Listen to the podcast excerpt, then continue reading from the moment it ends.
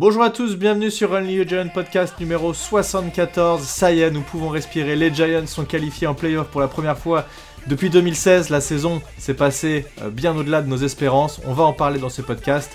Moi, c'est Plax, je suis avec Thiergot. Bonne année, Thiergot. Eh bien, bonne année, Plax. Ça fait vraiment plaisir de commencer l'année 2023 sur une si belle victoire. Ouais, alors on était deg juste après Noël, on s'était dit, ce serait cool que les Giants battent les Vikings, pour Noël on aurait été qualifiés. Bon, ils se sont bien rattrapés, on a éclaté les Colts et on est qualifiés, on n'a pas besoin d'attendre le résultat des autres équipes pour ça, puisqu'il y avait aussi une possibilité de se qualifier en attendant les autres résultats. Mais voilà, c'est la soirée. Alors avant qu'on on va parler, on va débuter par le concours, on va annoncer le gagnant du concours, mais juste rapidement sur ce match. Je t'ai dit juste après le podcast, moi j'ai vécu une soirée parfaite, ça faisait longtemps en fait que j'avais pas été, alors excepté le premier quart-temps, on va dire, où j'étais un peu stressé, mais ensuite ça a vraiment déroulé. On a senti que l'équipe était en maîtrise, on est qualifié. Enfin, ça faisait très longtemps que j'avais pas vu. À chaque fois qu'il y avait possibilité d'avoir une soirée, une belle soirée Giants, ça a toujours été gâché par quelque chose, j'ai l'impression, des dernières années. Et là, ça s'est bien passé du début à la fin pour moi. En tout cas, comment t'as vécu ce match ? Écoute, alors moi je m'étais tout juste remis de ma gueule de bois de la veille, donc. Ok. Bon. Non mais alors. J'avais pas grande inquiétude pour ce match parce que, faut dire ce qui est, les adversaires qu'on avait étaient pas vraiment de taille. Les Colts ont fait vraiment de la peine à voir et on en parlera un peu plus en détail. On dirait les Giants de l'année dernière. Exactement. Mais d'un autre côté, en effet, comme tu as dit, il y a eu des soirées où tout était censé être aligné pour nous et on se plantait quand même. Donc... Voilà. J'étais pas à 100% confiant, mais on va dire que majoritairement je m'attendais à une victoire, quoi. Enfin... Bah, ouais, bien sûr, mais les Colts ont quand même une défense qui normalement est plutôt correcte, voire assez bonne, et on a quand même réussi à leur mettre 38 points, donc ça s'est bien passé. On a aussi fait un pick six, donc même leur attaque nous a donné des points. Nick Foles qui est pas du tout au niveau, son remplaçant, je sais même plus comment il s'appelle, c'était pareil, donc bon, pas de grande inquiétude, c'est vrai. Ellinger, voilà. C'est vrai qu'on a quand même senti. Une vraie confiance au bout d'un moment, on a senti que leur attaque ferait rien en tout cas, et que du coup, quand nous on a commencé à mettre des points et un peu à dérouler, ça sentait bon. Mm. Voilà, on va parler plus de détails de ce match juste après. On va rapidement annoncer le vainqueur du concours. Donc on a eu quelques réponses à la fois. Donc on avait dit, vous pouvez répondre sur YouTube dans les commentaires ou en message privé sur Twitter. Je rappelle la question, c'était quel était le score ? C'était un match contre les Vikings pour le vainqueur de la NFC, c'était en 2000. Et donc le score était 41-0, et juste avant qu'on fasse un match absolument horrible contre les Ravens, donc on perd au Super Bowl juste derrière, on s'est fait... Enfin c'était même un non-match complètement. En tout cas voilà, ce 41-0 est resté dans les annales avec Kerry Collins à la baguette, et c'est donc Mehdi Chambon qui gagne le livre de Tom Coughlin, A Giant Win. On va lui envoyer, mais Mehdi, il faut que tu nous envoies du coup, le plus simple ce serait que tu nous contactes sur Twitter en MP, si tu as Twitter, sinon tu peux nous envoyer un message privé, non on peut pas faire de message privé sur YouTube. Peut-être non, pas. Je crois pas. Mais en tout cas, laisse dans les commentaires un moyen de te contacter et je reviendrai vers toi avec ton adresse mail, par exemple, quelque chose comme ça. Et on échangera sur ton adresse pour pas évidemment laisser de traces de ton adresse nulle part. On trouvera un moyen de récupérer. En tout cas, contacte-nous d'une manière ou d'une autre pour qu'on t'envoie ton lot. Voilà, c'était un concours que j'ai trouvé cool parce que c'était que pour les gens qui écoutent le podcast et je trouve que c'était sympa par rapport aux concours qui sont un peu trop ouverts parfois sur Twitter. Mais bon. Ouais. Voilà. Revenons sur... Ouais, félicitations à Mehdi et félicitations à tous ceux qui ont participé. D'ailleurs, tout le monde avait la bonne réponse, évidemment. C'était pas trop compliqué d'aller trouver sur internet, mais certains l'avaient de tête aussi, je pense. Donc bravo à vous. Avant de parler de ce match, je tiens à féliciter tous les fans qui n'ont pas lâché, parce que faut le dire, avec Thiergot, quand on a lancé ce podcast, c'était que des loses, on a eu que des saisons de loses depuis le début, donc ça a été assez difficile, et donc je suis assez heureux d'être un fan des Giants aujourd'hui, et bravo à tous ceux qui n'ont pas lâché. On sait qu'il y en a qui ont quitté le bateau, qui ont laissé tomber, qui n'ont pas tenu le coup, donc voilà, c'est un juste retour des choses après tant d'années de galère, et d'autres équipes, on en discutait avec certains, les Jets c'est toujours compliqué, voilà, il y a d'autres équipes où c'est pas simple depuis de nombreuses années, voilà, on sort un peu la tête de l'eau, on a l'impression en tout cas, donc... Est-ce que tu as vu ce qu'a posté justement le community manager de la page officielle des Giants ? Il a posté plein de trucs, très rigolos. Tu pensais à quoi ? Le truc auquel je pense, c'est justement, en fait, une vieille affiche, enfin c'est style vieille affiche de film du Far West des années 30. Ah, bandwagon. Voilà, où il y a écrit New York Giants present a bandwagon program, Brian Dibble program, bandwagon, hop in while you can. Et en fait, tu vois justement Brian Dibble qui est en train de mener un chariot de western, de Far West. De Far West avec Joe Shane derrière lui. Enfin, c'est assez drôle, quoi. Voilà. Est-ce que tu peux traduire rapidement ce que ça peut vouloir dire pour donc ça veut, le bandwagon, comment est-ce qu'on pourrait le traduire en français, mais c'est en gros c'est monter dans le train, quoi. C'est monter dans le train, monter dans le train tant que vous pouvez, parce qu'en fait dit justement que quand il y a des fans qui tout d'un coup se mettent à supporter une équipe qui était nulle parce qu'elle commence un peu à gagner, on dit ça y est, vous êtes en train de... C'est un peu dire vous êtes des footix, quoi, puisque vous nous supportez que quand on gagne. Ouais. Et en effet, comme tu dis, nous avons commencé ce podcast il y a pratiquement 3 ans, puisqu'en fait on a commencé au milieu de la saison 2019, si je dis pas de bêtises, c'est ça. Et en tout cas ça fait 2 saisons qu'on est sur qu'on est sur PodCloud et que du coup on distribue sur plein d'autres plateformes. Mais on n'est pas les seuls, on en connaît beaucoup et on les a vus à Londres aussi, ces supporters des Giants qui ont traversé c'était une longue traversée du désert. Et alors là, c'est peut-être qu'une oasis, hein. Et d'ailleurs, je me disais ça aussi. Voilà, Brian Dibble, il dit, alors déjà, en fait, on a encore un match à jouer. Et puis les playoffs, c'est une saison complètement différente. C'est on perd, on est éliminé. Donc ça se trouve, on a très bien réussi cette saison et c'est incroyable le résultat. Je pense que personne ici n'était capable de prédire un tel résultat. Personne nulle part. Terre, en fait. Non, mais voilà, on est quoi qu'il advienne à un bilan positif, puisqu'on a 9 victoires. Donc si on se tape une défaite contre les Eagles, on sera à 9-7-1. Personne ne s'attendait à ça. Voilà. Potentiellement, imaginons on fait un upset, j'y crois pas, hein, mais imaginons on fait un upset contre les Eagles, on a 10 victoires la première saison de Brian Dibble. Mais peut-être que la saison prochaine, on va avoir le contre-coup et qu'on va faire que 5. J'espère pas non plus. Alors attention, on sait jamais, ils ont perdu les Eagles cette semaine, ils ont fait un très mauvais match avec Gardner Minshew en QB. On ne sait pas qui va être QB la semaine prochaine. En tout cas, eux, ils jouent leur première place, donc ils ont intérêt à gagner. Donc ça se trouve, nous, on va y aller avec nos remplaçants, alors qu'eux, ils vont envoyer l'armada, donc crois pas trop à cette victoire, et je m'en fous, très honnêtement, nous, ça changera absolument rien, donc on n'a aucun intérêt à y aller avec nos titulaires. Brian Dibble a dit, en tout cas, on lui a posé la question, est-ce que vous allez reposer vos titulaires, et direct, il a dit non. Il dit non. Ah bon, ok. Enfin, moi, en tout cas, c'est ce que j'ai compris, hein, à confirmer. D'accord. Mais vu la manière dont était posée la question, parce que on l'a dit, voilà, vous êtes quoi qu'il advienne en 6e position. On a le 6e seed des playoffs, ce qui veut dire qu'on affrontera l'équipe qui est en 3e position à NFC. Donc aujourd'hui, ce sont les Vikings.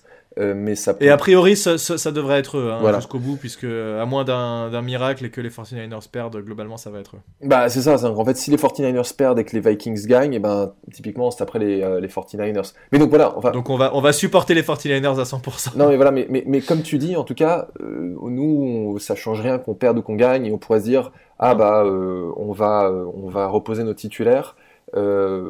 Après, tu vois, si on fait un parallèle avec la saison, alors c'est pas du tout la même saison, mais la saison de 2007, quand justement on affrontait les Patriots la dernière semaine et que Tom Coughlin avait la possibilité de reposer ses titulaires parce qu'il n'avait aucun intérêt, il était qualifié et il avait rien à gagner sur ce match, et ben non, il y est allé et certes on a perdu le match, mais après... mais c'était un gros match. Mais c'était un énorme match et en fait ça a lancé une dynamique sur tout le reste des playoffs et on allait au Super Bowl, quoi, et on a remporté le Super Bowl. T'as dit le bon mot, le mot dynamique, je pense que c'est ça. Si on y va avec nos titulaires, c'est ça, c'est pour le coup ne pas casser la dynamique qu'on a actuellement et l'état d'esprit dans lequel sont les joueurs. C'est vrai que si on y allait et qu'on se prenait un 40-0 juste avant le pré-match des playoffs, même si c'était avec les remplaçants, etc., bon, ça serait quand même mentalement une petite déception et une petite défaite déjà, donc bon, ce serait pas forcément la bonne chose à faire. Mais est-ce qu'on a envie aussi d'aller tenter de blesser un Saquon Barkley ou quoi? Bon, c'est pas parce qu'ils vont jouer qu'ils vont se blesser, mais... Les deux décisions se défendent, je pense, et on n'y peut rien, on verra ce qui va se passer. Dans tous les cas, on va regarder ce match-là assez sereinement, je pense, puisqu'il n'y a pas d'enjeu, et globalement, même si on est en play-off et qu'on a envie d'aller le plus loin possible maintenant qu'on y est, je pense que la saison est réussie et quoi qu'il se passe maintenant, c'est que du bonus. Si évidemment, exactement, une fois que la télé va être allumée, je vais être à fond à 100% et si on perd, je vais être dégoûté. Mais il faut rester dans cet état d'esprit autant que possible. Faire les playoffs, c'était déjà complètement inespéré avec cette équipe-là. Donc, ouais, bon, c'est déjà très beau. Juste une dernière chose, moi je serais à la place de Dibble, en fait, j'irais avec les titulaires, mais par contre, dès qu'il y a 21 points d'écart en faveur des Eagles, là tu retires Jones, tu retires Barkley. Ah oui. Si c'est joué trop vite, oui, bien sûr. Voilà, ça a plus d'intérêt. Si tu peux être en position de gagner le match, ça fait toujours plaisir de battre un rival de division et surtout les Eagles. Ouais. Mais bon, je suis pas en faveur de les reposer les titulaires tout de suite.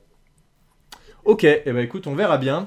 En tout cas, voilà, victoire 38-10, on le disait. Tout s'est bien passé dans ce match. Il y a eu une lueur très faible d'espoir côté Indianapolis quand ils ont complété une passe longue de Foles sur un des receveurs où le pauvre McKinney avec sa main dans le plâtre à moitié a pas réussi à détourner le ballon.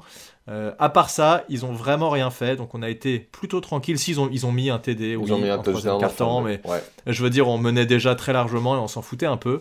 Donc voilà, c'est une victoire nette et sans bavure, on va dire.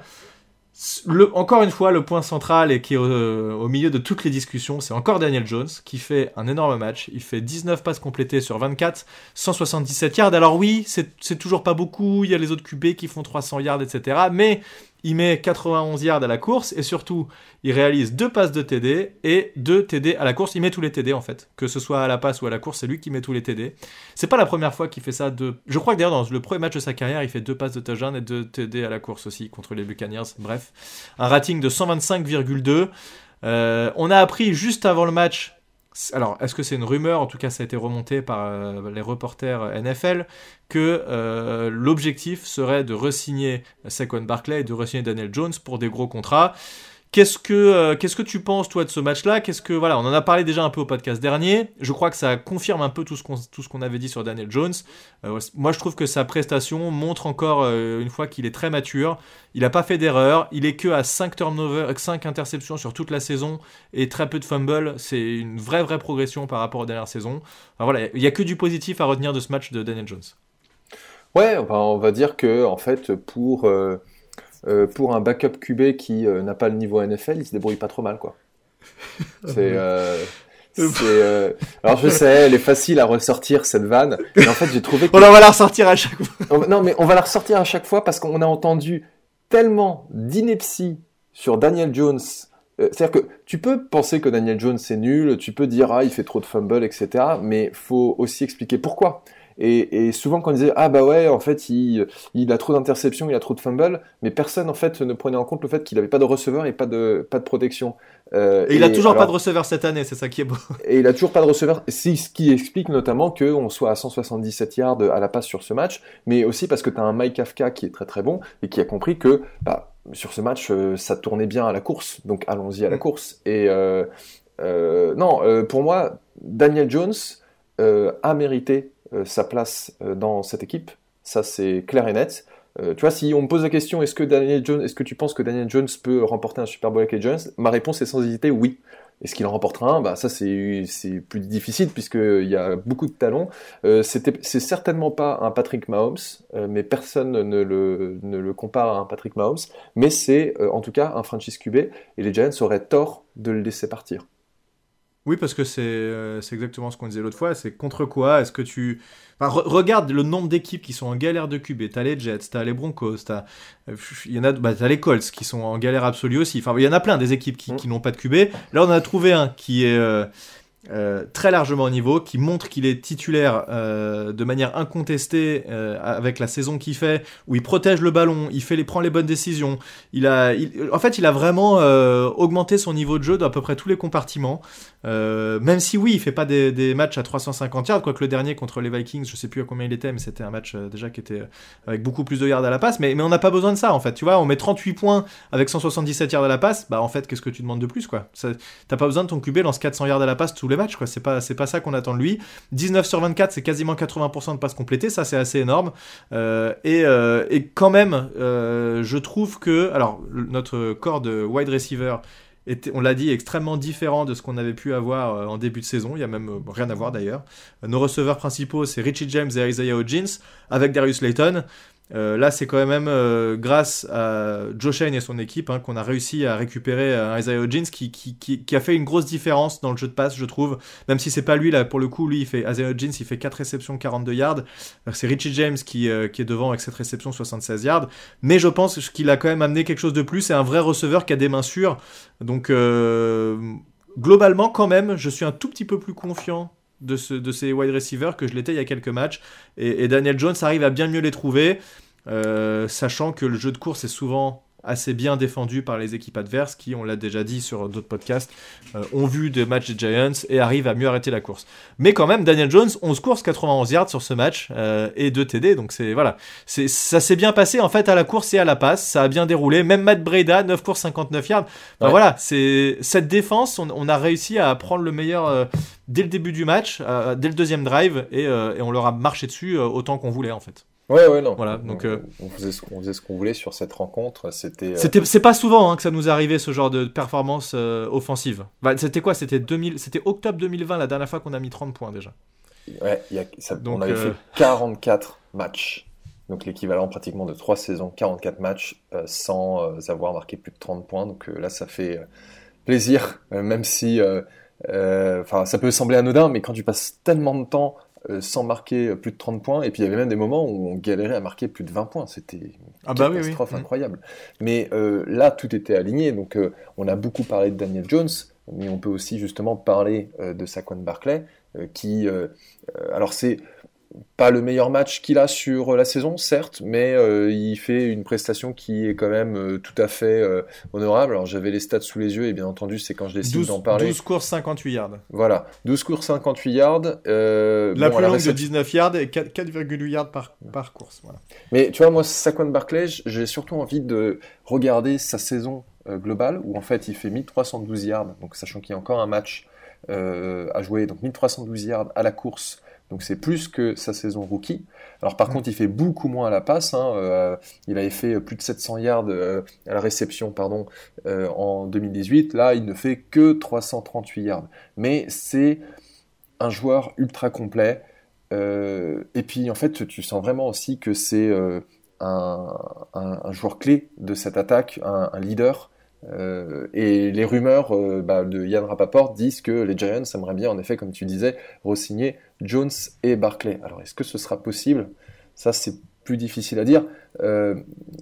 Si j'étais Joe Shane, ce que j'aimerais bien faire, c'est essayer de locker Jones pour au moins 3 ans, aux alentours de 35 millions, sachant que le franchise cap est à 30 millions. Et puis après, pour Barkley, pourquoi pas le taguer, sachant que le tag est à 10 millions, ça te donne une année de plus pour voir si ça vaut vraiment la peine de le garder sur un contrat long terme, parce qu'on sait que, bien entendu, re-signer des running backs en deuxième contrat, c'est rarement une réussite. Ouais, c'est rarement une réussite, c'est ça qui est un peu inquiétant dans cette annonce. De toute façon, si là tiens, je te pose une question. Si là on te dit tu peux garder que un des deux, Daniel Jones ou Saquon Barkley, tu gardes qui ? Je peux pas. Ah bah si, non mais t'as pas le choix. Il faut que tu fasses. Moi ma réponse elle est toute trouvée tout de suite. Bah oui, je pense que on a la même réponse, c'est Daniel Jones. Oui. Même si en fait, faut vraiment se défaire de l'affect dans ce genre de décision, et c'est là où disent, c'est un business. Mais on aimerait tous garder Saquon Barkley, qui est tellement, il est vachement bien comme joueur, et il est charismatique en plus. Il a l'agnac. Mais c'est clair, à choisir entre un QB et un running back, c'est le QB qui va t'emmener plus loin. Oui, c'est sûr. Et un QB est aussi moins injury prone. Qu'un running back qui est beaucoup plus exposé, même si Daniel Jones, faut qu'il arrête, Daniel Jones. À chaque fois qu'il court, le mec sort pas du terrain et il va au contact. À un moment, il va le payer. Et c'est pas très malin de sa part, je trouve, sur certaines courses. Alors, certaines courses où ça mène au TD, oui, ça vaut le coup d'y aller parce que c'est important. Pour gagner 2 yards supplémentaires, bon. Il montre en tout cas qu'il en a dans le slip, bravo, mais s'il se blesse, ça n'aura pas beaucoup d'importance. Bah. Donc il faut qu'il se couche un tout petit peu plus. Et la fois où il se couche, remarque, il se prend un roughing de passeur, donc on gagne 15 yards de plus. Donc, ouais, c'est Andrew Thomas qui a dit ça, qui a dit ouais, c'est un dur, mais par contre, ce serait bien qu'il se couche un peu, quoi. Et d'ailleurs, en fait, on a vu Andrew Thomas jeter des defensive linemen par terre. Sur le deuxième TD à la course, il a mis la misère à un gars. Le 99. Mais en tout cas, je pense que la course à laquelle tu fais référence, où Jones s'est pris un taquet sur la touche et il ne gagne que 3 yards. Enfin non, il ne gagne même pas 3 yards de plus puisqu'il est sorti de terrain. En fait, je pense que quand tu vois, il est vraiment en train de toucher avec le côté de son pied la ligne de touche. Mais à mon avis, il ne s'en rend pas compte. Donc lui, dans sa tête, il se dit, c'est bon, je peux continuer. Oui, tout à fait, t'as raison. Voilà. Mais comme je pense que s'il s'était rendu compte qu'il était sur la ligne de touche, il se serait arrêté tout de suite pour éviter de se prendre un taquet sans raison. Ouais, il en a pris 2-3 dans le match quand même, qu'il aurait pu éviter. Après, c'est son jeu. Écoute, faut respecter ça. Tant qu'il se blesse pas, moi ça me va. Hein, mais ça se paye à un moment donné, ce genre de choses. Non, bref, mais je veux dire, quand on aura récupéré Odell Beckham Junior l'année prochaine, il aura vraiment un receveur à qui il peut passer régulièrement et il aura pas besoin d'autant courir. Non, mais en tout cas, c'est extrêmement important son jeu de course. Ça a été salvateur sur ce match-là et sur d'autres matchs d'ailleurs, mais là ça a été extrêmement important. Un blitz à un moment qui rentre à l'intérieur, qui est pas pris par aucun joueur. Il est obligé de se décaler sur sa gauche et il va gagner des yards. Enfin, je repense à un Eli Manning, je me dis mais comment on faisait en fait ? C'est tellement important maintenant d'avoir un QB mobile qui est capable de gagner quelques yards à la course quand il y a besoin. C'est difficile de faire sans. Quand tu vois des poteaux comme Nick Foles maintenant qui sont là au milieu et qui ont les deux pieds cimentés dans le sol, qui sont pas capables de faire quoi que ce soit, c'est beaucoup plus compliqué. Je veux dire, si t'as pas de receveur ouvert, là au moins t'as la possibilité de te dire au moins je décolle et je vais gagner des yards. Et puis il est rapide quoi. C'est vraiment une partie très importante de son jeu et Mike Kafka a su l'utiliser comme il se doit. Parce qu'il y a eu quand même beaucoup de design run dans ce match-là. Il a couru parfois pour sa vie, mais parfois parce que c'était volontaire et il a gagné beaucoup de yards comme ça, quasiment 100 yards à la course pour un QB, c'est beaucoup. Ouais, non, c'est...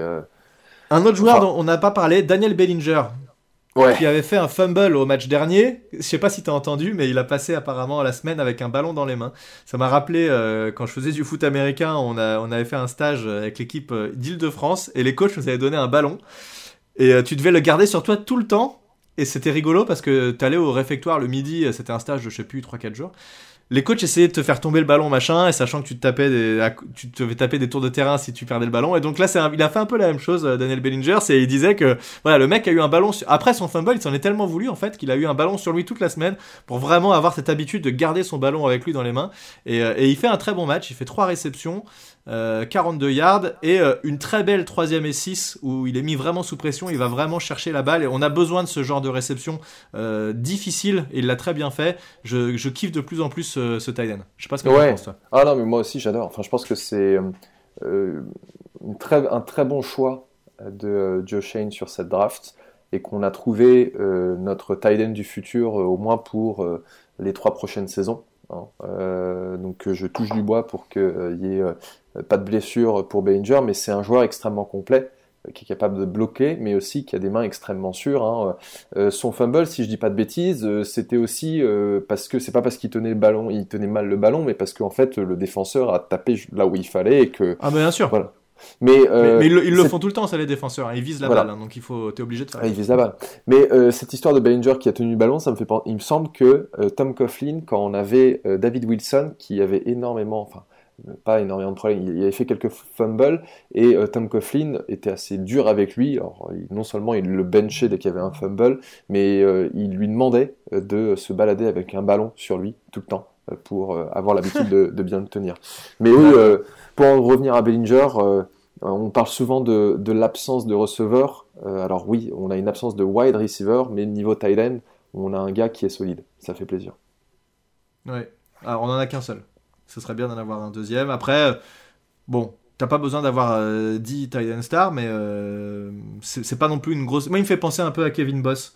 Il est pas très rapide, c'est pas un mec ultra flashy, mais il va faire les bonnes réceptions au bon moment, il a les mains assez sûres, donc c'est ce que j'attends d'un tight end. Je trouve que c'est une bonne trouvaille pour un 4e tour en tout cas de la draft de cette année, donc ça c'est assez cool.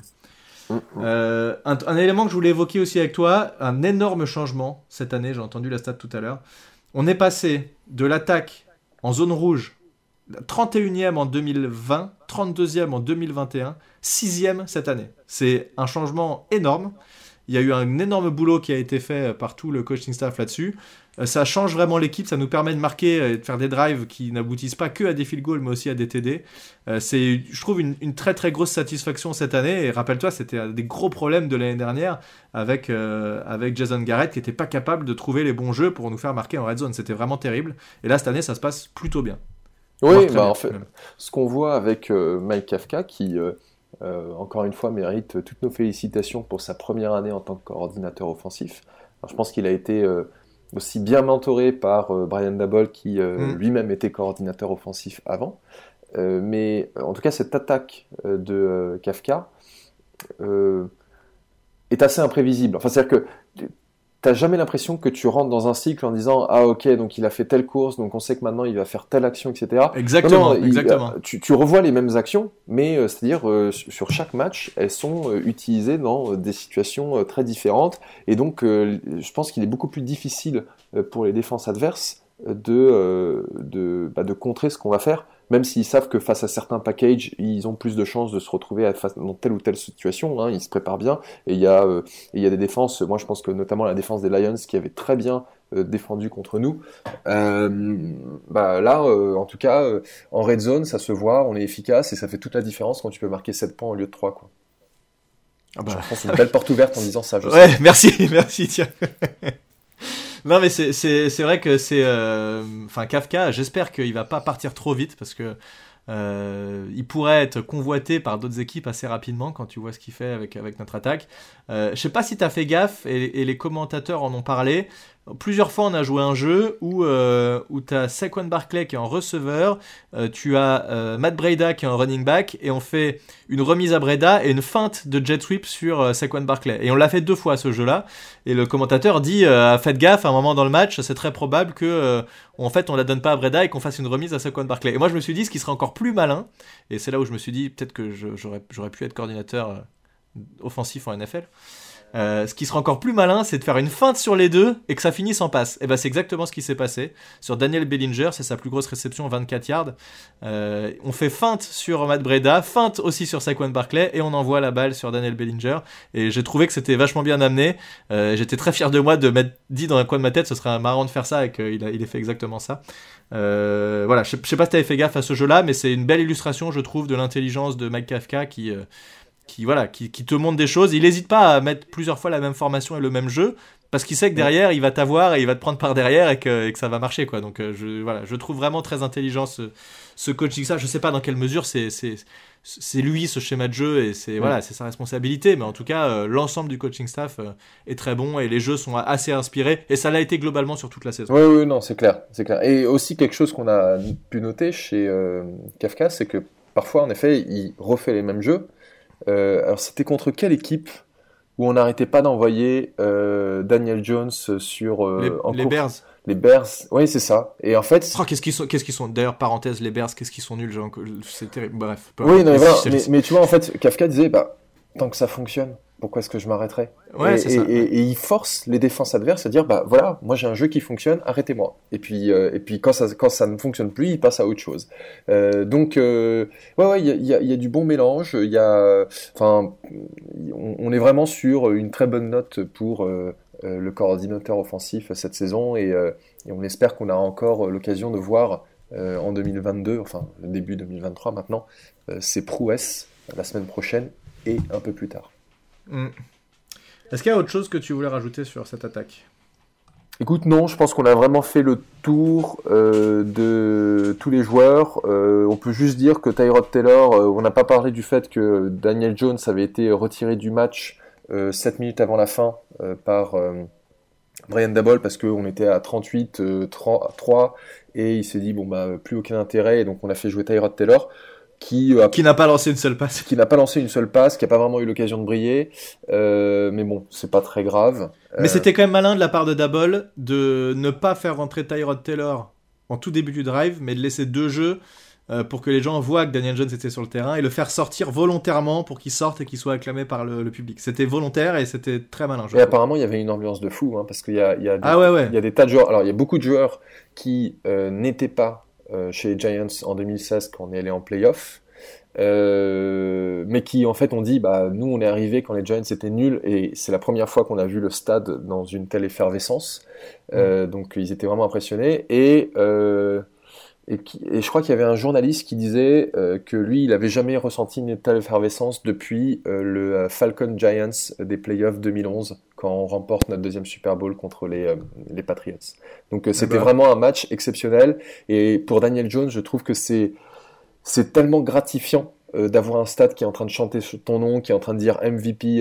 Alors bien entendu, personne ne dit qu'il est MVP de la NFL, mais c'est certainement le MVP de cette équipe. Mmh. Oui, tout à fait. Et puis, il s'en est fait casser du sucre sur son dos, Daniel Jones, pendant toutes ces années. Il a rien dit. Il a continué à bosser. Voilà, c'est pas le mec qui va sortir dans la presse pour dire des trucs ou quoi, et je pense qu'il sait ce qui se dit sur lui, le mec est pas con, il a accès à internet comme tout le monde, donc il sait le nombre de gens qui doutent de lui et qui ont dit des choses sur lui, donc voilà. Mais d'ailleurs, aussi psychologiquement, ça doit être, il doit se dire, voilà, je dirai rien, mais je l'ai bien profond et j'en pense pas moins. Ouais.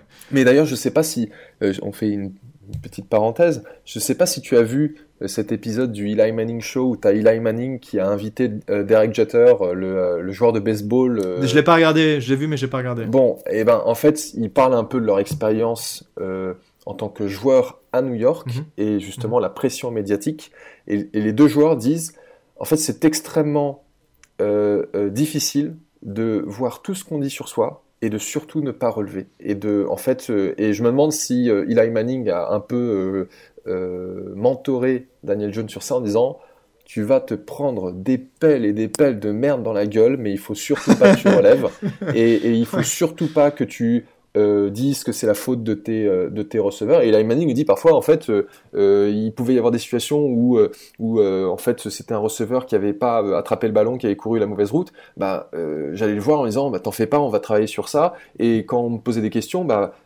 pour moi c'est on est une équipe et donc on est ensemble. On n'est pas là pour se dire c'est la faute de machin. Et Daniel Jones est exactement dans cette ligne-là et c'est un joueur qui a les épaules pour survivre aux médias new-yorkais et on en parle souvent, tout le monde n'est pas fait pour ça. Ça c'est sûr. Notamment Kadarius Toney. C'est clair. Voilà, Kadarius qui nous écoute. La défense maintenant, moi une action que tu as partagée et que j'ai adorée. Dexter Lawrence qui humilie Quentin Nelson pour son sac. Globalement, la défense a dominé, hein, on l'a dit tout à l'heure. Il n'y a pas eu match du tout. De toute façon, on savait qu'ils n'étaient pas bons, cette attaque des Colts. Mais cette action de Dexter Lawrence qui envoie Quentin Nelson dans le QB, j'ai trouvé ça assez exceptionnel, surtout vu le niveau. C'est pas n'importe qui, tu vois, il a pas pris n'importe quel all-line, quoi. Donc, c'est ce que tu as dit dans ton tweet. Ouais, 3 fois all-pro, Quentin Nelson. C'était le seul joueur que j'aurais voulu à la draft à la place de Saquon Barkley. Si on prenait pas Saquon Barkley, moi je voulais Quentin Nelson. C'est vraiment l'un des meilleurs gardes de cette ligue. Et Dexter Lawrence qui est sur une autre planète cette saison. Incroyable. Je sais pas ce qu'il a bouffé. J'espère pas qu'on nous dira ah bah tiens, il se prend une suspension de 4 matchs parce que il s'est dopé. Mais en effet. Cette action où il est en train de pousser Nelson dans le quarterback, il en fait ce qu'il veut, quoi. C'est impressionnant. Ouais, c'est assez ouf et c'était, je trouve, une bonne image de cette défense dominante des Giants qui ont tout fait bien globalement, à part, on l'a dit, cette passe longue qui n'a pas été très bien gérée, mais sinon il s'est quand même pas passé grand-chose. Il y a eu un énorme pick six de Landon Collins. Son dernier, c'était en 2016, déjà quand on avait été en play-off, donc quand on était à Londres contre les Rams. Là aussi, c'est une belle signature, je trouve, Landon Collins, qui est plus reconverti en linebacker, on l'a dit, il est plus safety. L'action est belle. Le quarterback doit jamais la lancer, cette balle. Mais bon, souvent, quand c'est une interception, c'est que la balle devait pas être lancée.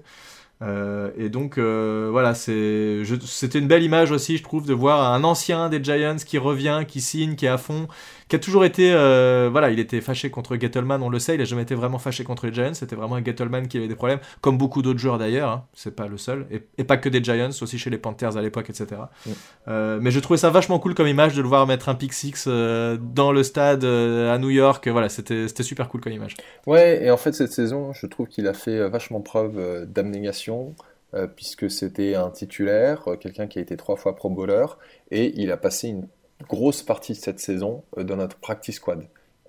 Donc pour son ego, ça n'a pas dû être forcément très facile de se dire ouais, bah en fait je suis même pas un backup dans l'effectif, je suis dans la réserve, et petit à petit bah il a fait son trou dans cette défense de Martindale. Ce pick six est absolument énorme. Alors en effet, il disait oui, c'est le dernier pick six de Collins, c'était en 2016. Et moi je me dis bah non, son dernier pick six c'était en 2017, parce que en 2017 je l'ai vu faire un pick six à New York, mais c'était contre les Jets en pré-saison, donc ça ne compte pas. Donc en effet, son dernier pick six en saison régulière c'était bien 2016, et enfin tu sentais qu'il était à fond sur le terrain. Donc ça fait tellement plaisir de le voir comme ça, et je pense qu'il ne voudra plus jamais partir de New York. Et d'ailleurs on voyait aussi Sterling Shepard qui a toujours été là sur la touche toute la saison, qui allait le féliciter, enfin c'était de très belles images, parce que justement je ne sais pas si certains ont vu le tweet que j'ai balancé ce matin, où il y a la photo là des Giants où ils font we are in, on est dans les playoffs, et moi j'ai mis bon, quand est-ce qu'on va faire une soirée sur un bateau, où il y avait, alors Landon Collins n'était pas sur ce fameux bateau avant, non c'était des wide receivers principalement, voilà. Mais il y avait Sterling Shepard par contre, il y avait Sterling Shepard et Odell Beckham, mais ouais, c'est, si on peut, alors je ne les incite pas à aller faire un tour en bateau, d'autant plus que Daniel Jones s'est arrogé le droit de donner 2 jours de congé aux joueurs. Je sais pas si t'as entendu ça. Attends, c'est lui qui a choisi ? Ouais, c'est ce que dit Dable lors de la conférence de presse après le match. Il dit bah j'ai demandé à Daniel Jones de bah tu sais, ils font toujours un mini discours où ils sont en train de faire un huddle, et puis ouais. Voilà, et Daniel Jones en gros a dit bon bah on se retrouve mercredi, sous-entendu bah on bosse pas ni lundi ni mardi. Et Dable, qui n'avait pas du tout été consulté, a fait bon bah on va faire ce que Daniel Jones a dit, hein, c'est bon bah écoute, pourquoi pas. Donc voilà, mais en tout cas pour en revenir à Collins, ouais, c'était cool. C'est sûr que c'est plus un joueur clé de la défense, mais c'est un bon contributeur. Ouais, tout à fait. Autre fait marquant du match, c'était Kayvon Thibodeaux, donc qui réalise le 2e sac, seulement 2 sacs, ça c'est peut-être la petite déception de cette défense, mais bon voilà, c'est pas forcément un problème puisqu'on a quand même bien maîtrisé.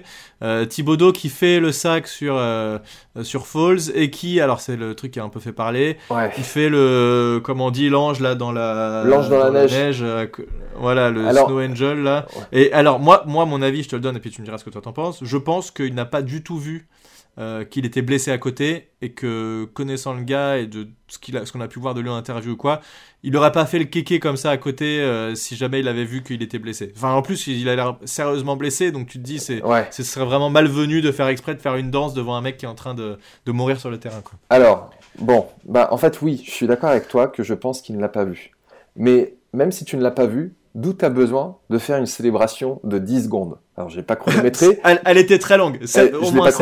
Mais au moins 7 secondes. Donc, il fait son truc. À un moment, ça devenait malaisant. Tu te disais, mais faut que tu arrêtes maintenant. Non, mais c'est clair. C'est vrai que c'était bizarre. C'était ridicule. Mais, donc, ok, soit, il ne l'a pas vu. Très bien. Il se relève, donc il l'a forcément vu. Et puis, en fait, un peu plus tard, tu vois la caméra, pendant que, ils sont en train de s'occuper de Foles, tu vois la caméra sur la touche, sur Thibodeaux, qui avec met ses deux mains sur le côté de sa tête en mode je fais dodo, je dors. Mais est-ce que c'était vraiment pour ça ? Moi je suis à peu près sûr que c'était pour ça. C'était en mode là je l'ai défoncé, il est KO. Je l'ai couché quoi. Je l'ai couché, et t'as envie de dire en fait c'est vraiment déplacé.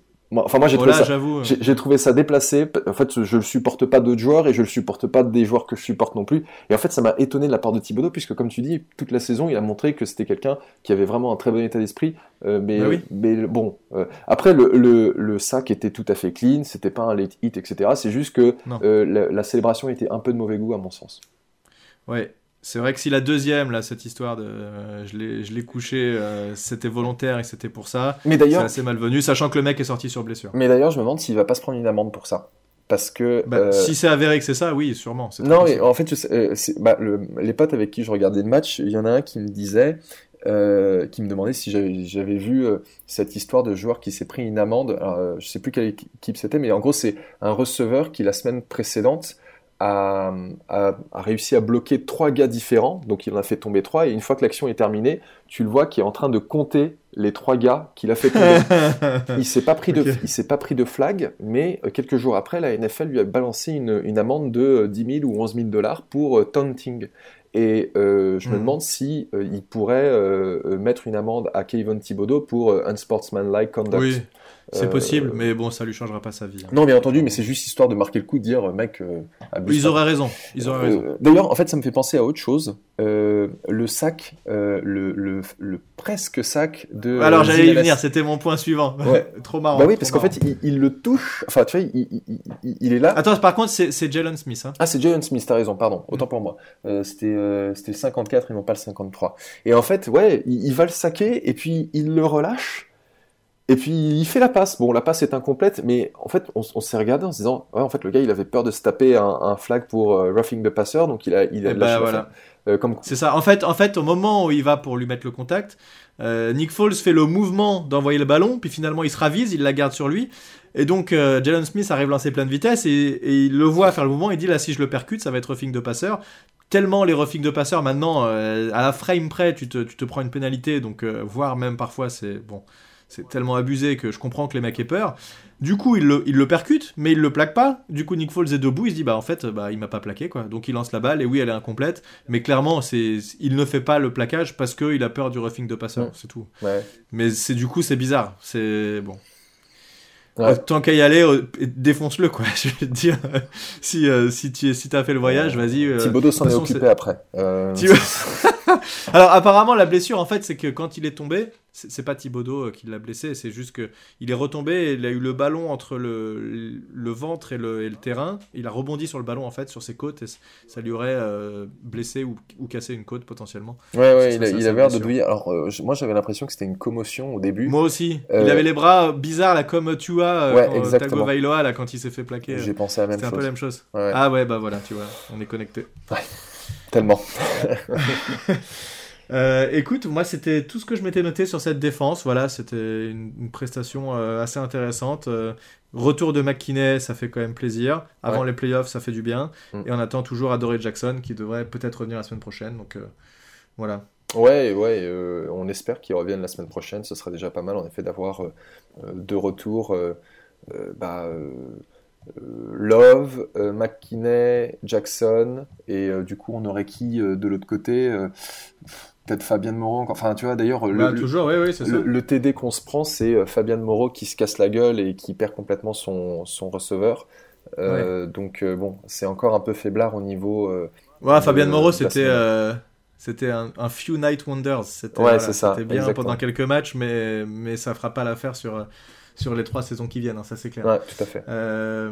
Timo sur les special teams, Graham Gano parfait comme d'habitude, qui a pas tremblé, qui a mis ses kicks toujours nickel, donc voilà, qui rassure tout le monde. D'ailleurs, on n'a pas parlé, mais j'ai trouvé assez intéressant qu'on arrive à mettre un field goal alors qu'on récupère la balle avec quelques secondes en fin de première mi-temps. C'était typiquement le genre d'action ou de drive qu'on n'arrivait pas du tout à faire sur les dernières saisons, et là on arrive à mettre 3 points, donc... C'est que 3 points, mais c'était quand même déjà intéressant. Ouais, c'est toujours ça de prix. Et puis en fait, dans n'importe quel match de NFL, parfois ça se joue à 3 points. Hein. Exactement. On l'a vu contre les Vikings. Donc, c'était pas ce match-là que ça s'est joué à 3 points. Non, mais c'était quand même intéressant de voir qu'on était capable de le faire. Non, voilà, mais c'est clair. Donc, petit bémol sur les special teams, on s'est quand même pris 100 yards sur 3 retours, ce qui fait 33 yards par retour, un peu plus. Oui. C'est exactement ce que j'allais dire, on a eu quelques problèmes en couverture de kick return où là encore une fois on n'a pas été bon, et d'ailleurs ils l'ont bien vu les Colts puisque le returner prenait la balle au milieu de sa end zone. En général, quand c'est comme ça, tu la retournes même pas. Et là, il retournait systématiquement. Donc c'est bien qu'ils avaient vu qu'on était un peu faiblard. Encore une fois, les special teams, voilà. À part Graham Gano, ça reste un peu faiblard. Ouais. Bon, il y a encore de l'amélioration. Mais c'est pareil depuis le début de la saison. Ouais. C'est pour ça qu'on disait qu'on n'est pas sûr que McGahee sera de retour l'année prochaine.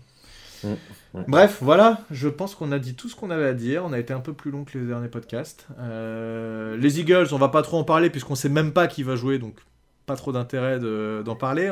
On sait pas qui va être QB côté Eagles, et on sait pas qui va jouer côté Giants. Donc c'est dur de faire un pronostic. En tout cas, les Eagles jouent gros sur ce match. Ils doivent gagner s'ils veulent, parce qu'ils ont les Cowboys au cul. Hein. C'est ça leur objectif, c'est de finir premier devant les Cowboys, sachant que on est sûr que les Giants, Cowboys et Eagles soient qualifiés, donc 3 équipes sur 4 de la NFC Est. Les Commanders sont aussi éliminés, ça on le sait aussi sûr. D'ailleurs, je sais pas si t'as vu l'image, mais le coach des Commanders qui savait pas que s'ils perdaient le match, ils pouvaient être éliminés de la course au playoff. T'avais vu ça? Ah non, j'ai pas vu. Alors j'ai pas du tout regardé. T'as un commentateur, un journaliste qui lui dit voilà, vous êtes, enfin si les Packers gagnent, je crois, vous êtes éliminés. Et il s'arrête. Il dit, ah bon? On peut être éliminés cette semaine? Bah oui. Ah bon, ok. Bon, avec ils ont fait un match pourri. Carson Wentz a été très mauvais encore une fois. Et je disais tout à l'heure, je me demande comment les Eagles ont pu gagner un Super Bowl avec Carson Wentz et Nick Foles en QB dans cette équipe. Vu leur niveau actuel de ces deux-là qui sont c'est peut-être. C'est lié au coaching aussi. Hein, je veux dire. Voilà, j'allais dire c'est peut-être Doug Peterson qui est vraiment un monstre. Je sais pas, mais. Oui, bah tu sais, on m'a fait remarquer il y a pas longtemps que Evan Engram était beaucoup plus prolifique sous Doug Peterson qu'avant. T'as raison, complètement raison. Donc c'est une question de coaching pour Evan Engram. Tant mieux pour lui, mais en fait, pour moi, les problèmes d'Evan Engram, c'était pas tellement un problème de route running, c'était un problème d'attraper le ballon. Donc, c'est peu importe le tracé que tu cours, si t'es pas capable d'attraper le ballon. Ça devenait mental aussi au bout d'un moment, et on l'avait dit d'ailleurs, c'est très probable qu'il fasse une belle carrière ailleurs, et on lui souhaitait, et c'est ce qu'on avait dit sur certains. Mais en effet, Foles, quand il remporte le Super Bowl, c'est avec Peterson, exactement. Je pense qu'il remplace Wentz, qui a fait toute la saison, et derrière, il signe un énorme contrat. Je sais, Foles, c'est le mec qui a joué le moins de matchs et qui a pris des 90 millions, enfin je sais pas comment il s'en est sorti ce mec là, mais une belle arnaque. Non mais bon voilà, et donc ils avaient aussi d'autres très bons joueurs et ils avaient aussi une belle défense, donc bon c'est toujours un tout, il y a toujours des joueurs qui normalement ne devraient pas aller au Super Bowl et qui s'y retrouvent et qui le gagnent, et il y en aura toujours. Tout à fait.